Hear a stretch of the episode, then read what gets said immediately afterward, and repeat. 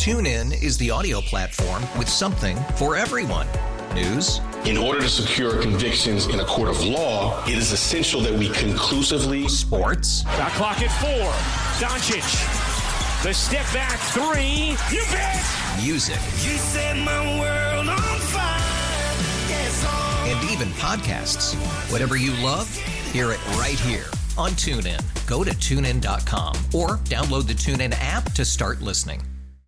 Odyssey celebrates the class of 2024, brought to you by T Mobile. You can count on T Mobile to help you stay connected on America's largest 5G network. The focus staying right in NY23, but this segment, the focus will be in the current NY23 and that special election coming up on August 23rd. We go to Canisteo, New York, right down the street from a place I spent 10 years, Hornell, New York. Joe Sempolinski is joining us. He is the regional vice chair for the New York GOP, also the chairman of the Steuben County Republican uh, Committee, and he is running for Congress in the current NY23 to uh, serve the rest of the term in that uh, that seat in Congress. Joe, welcome to Hardline. Thanks for having me. That was a great explanation of a very complicated situation. Good job. Thank you, Joe. And as you said, it is a complicated situation. About four months uh, of term left once this election happens. What made you want to jump in and uh, serve out uh, Congressman Reed's term here in NY23? Well, this is a district uh, that I know as well as anyone. I spent many years as the lead uh, staffer in that congressional office based in the district. I was the district director. I ran the staff that's based in New York, which is a staff that actually interacts with the people as opposed to dealing with the Washington, D.C. crowd. Um, I know this district from the shore of Lake Erie to the suburbs of Binghamton up through the Finger Lakes. There's not a corner of it uh, I haven't been in. And this is the district I was born in. It's the district I was raised in. It's where I'm raising my kids, as you mentioned, in Canisteo, New York, uh, which is where I'm at right now, actually. And it would be an honor to serve those people that I have spent my entire life with for four minutes, let alone four months. And four months is enough time where there's going to be a lot of votes happening. I fully anticipate the Republican Party will take the House of Representatives back in November. But those new members won't take office until January. So there's going to be about two months there where the last gasp of the Pelosi majority is going to try and ram through their vision. And we need somebody standing up for the Southerners here in Finger Lakes saying, no, we, we're not going to accept that. We're not going to go down that path of big government socialism. We're going to, we're going to put the government within its constitutional uh, limits. And so I'm aligned with the values of that district. I have the uh, professional experience to actually do the job, and uh, it's it's my home. It's where I where I'm from and where I'll always be. You know, I, I think a lot of people look at Congress uh, and, and, what they're talking about on a daily basis, and then they go to the reality of what's bothering them. You know, I look on your Twitter, and you're you're you're going through a lot of things that people listening to this show right now are probably doing in their car. High gas prices, not being able to to find baby formula. Yet you hear very little of that when you turn on C-SPAN and watch what's going on in Congress. Uh, so August 23rd, let's say things go your way, you get elected. What's the what's the one thing you want to bring to Congress? Eh, to I mean, the number one thing has got to be economy. How are you going to bring that up in Congress for your district?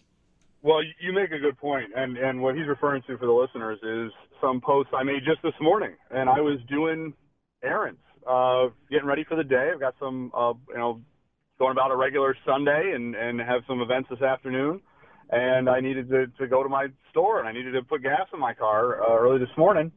And that's the reality for people, not what gets focused on in Washington D.C. People are very concerned about. Hey, when we got five dollar gasoline, it was four ninety nine, and I, I did gas up in Hornell. You name checked Hornell earlier, so we'll give a shout out to Hornell. That's the actual gas station I went to. Uh, was four ninety nine, and and immediately I had a supporter of mine comment on that, say it was five ten where I'm at. And when those are what people's talking about, they're trying to get to work to feed their kids.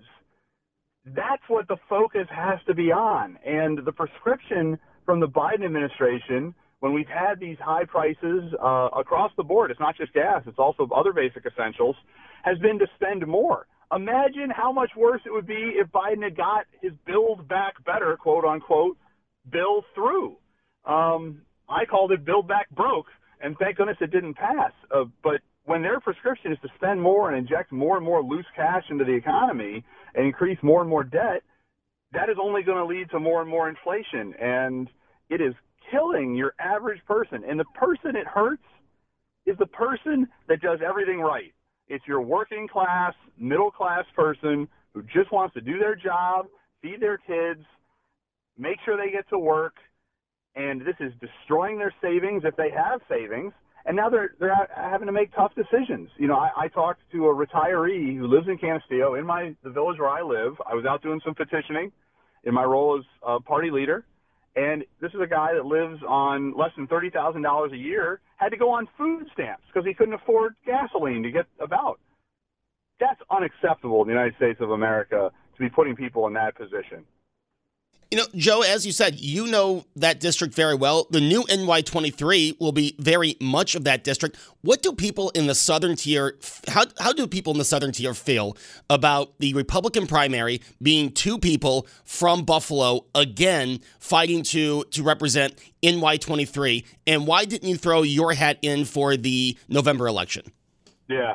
Yeah, there's about a 60% overlap between the new 23 and the old 23. It's in six uh, southern tier counties. Uh, the old district doesn't go into Erie, and the new district doesn't go into some areas of the Finger Lakes that are in the current district. And the, the one thing that is kind of positive is both of the gentlemen running, Mr. Langworthy and Mr. Palladino, are better known in the southern tier than some other Erie County political figures. Um, Nick is the state Republican chairman, so he knows the, the party apparatus throughout the entire state. And Mr. Palladino is uh, a former gubernatorial nominee, and he's obviously very well known throughout the entire state as well. So that's a little bit better than if it was just uh, somebody that nobody was familiar with coming out of a different portion of the district. Uh, I did think long and hard about getting in that race, um, but I came to the conclusion that the old district was going to have somebody represent them. Somebody's going to win that election. And if it was me, I would be able to be 100% focused on using that four plus months to actually serve the people as opposed to running for something else. You know, that's a very precious uh, uh time. It's going to be a very limited amount of time. I can step in as somebody that has been a senior official already in that office, get things up and running faster, and make better use of those precious days than anybody else, Republican or Democrat, in my opinion, would have been able to. So I felt those people in that old district deserve to have somebody that was 100% focused on them, and that's why I made the decision I made. Also, uh, my nomination uh, was unanimous. Uh, everybody that had a vote, which was the party chairman, uh, when they were in that room, they all voted for me. It was it was unanimous. Uh, Mr. Langworthy is positive on me running in the special. Mr. Palladino is positive on me running in the special. It's a unifying thing for uh, the region when we're about to have a little bit of disunity because of a, a very high-profile primary. So that it was it was the right thing for the people, and it was the right thing uh, for the party as well.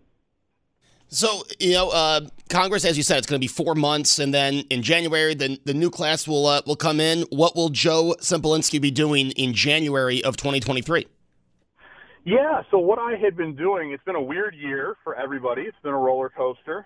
Um, and I had been running for the district. I announced July 1st of last year that I was going to run, and then we had our fiasco with multiple maps coming out. And for a while, it looked like it was going to be Congresswoman Tenney running, and then for a while, it looked like it was going to be Congressman Jacobs running. Obviously, neither of them are running in this area now, so it's been uh, very confusing for everybody. But in the midst of that, when it looked like I was not going to be running for a couple of months, I took a job as uh, the the chief of staff for one of the assemblymen in the Southern Tier and I think I'm going to be the first ever assembly staffer to go be a congressman if everything works out, God willing, on August 23rd. But uh, I plan on going back uh, to that job at this point and and uh, go back to serving the people. And I'll I'll do it as a staffer. I'll do it as a congressman. I'll do it at the state level. I'll do it at the federal level. What's important to me is serving my neighbors and friends that's what this has to be all about, not about egos and politics and, and all these other things. It's, it's simply the purpose of all these positions is to try and make everyone's life a little bit better and to speak out representing those people and their values. And, and i I'm happy to do that as an elected official. I'm just as equally happy to do it as a staff member. And, and what is this? Uh, this is the question I asked uh, Nick Langworthy last uh, last segment. What is this campaign going to look like? Again, very short time, August 23rd. Uh, is there going to be any debates uh, with your opponent? What, what what should we be seeing from the NY23 special election these next few weeks? Yeah, that hasn't been negotiated yet. I'm certainly open to it. I try to be an open person with my uh, positions on issues. Uh, I think a lot of it, to be perfectly honest with you, and this applies to Mr. Palladino, Mr. Langworthy, just as much as it does to myself, is explaining exactly what's going on to people. And the voters are not used to voting August 23rd. I think over the last several days since I got the nomination, I've said the words August 23rd more than anything else that I've said. August 23rd, August 23rd, August 23rd, because we need people to uh, to go out and vote. Um, and if, if they don't, if our folks don't get out to vote, we could have somebody that's in there voting with Pelosi for that lame duck session. That's the last thing we need is another vote uh, for her as she tries to get through her her radical agenda in the last gasps of her power. So I think a lot of the campaign is going to be focused, from what I'm going to be putting out, is introducing myself to folks that don't know me, uh, explaining that I am in alignment with the values of this particular district, but then also very earnestly asking them to take some time to go vote on August 23rd. Uh, that's that's going to be a little bit unusual. That, and it always happens in any sort of special election when you get off on a weird calendar uh, that you have to do a little bit of uh, of education. And, and thankfully, um, I, I do have to say something positive about the local media. The, so far, the local newspapers, the local radio hosts, uh, the local TV stations uh, have really been interested in making sure people knew exactly what was going on through this process. Uh, so obviously they play a role, including yourself as well, to let people know.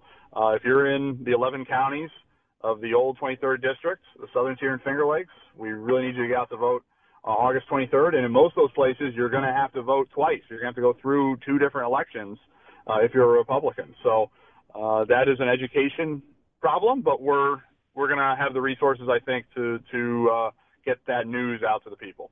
You're right. It is a confusing primary and election season, Joe. But, you know, as the host of Hardline, selfishly, I love it because it gives me something to talk about every week. Right. It's going to be a fun summer. There's no doubt about that.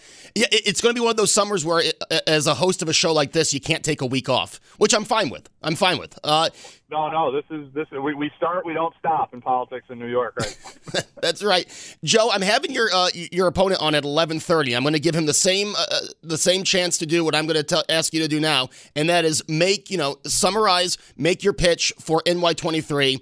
Um, you're running against Max Della Pia. I hope I'm pronouncing that right. He's our 11:30 guest. He'll give us his pitch. Give us now your pitch. As I said, I'm from this district.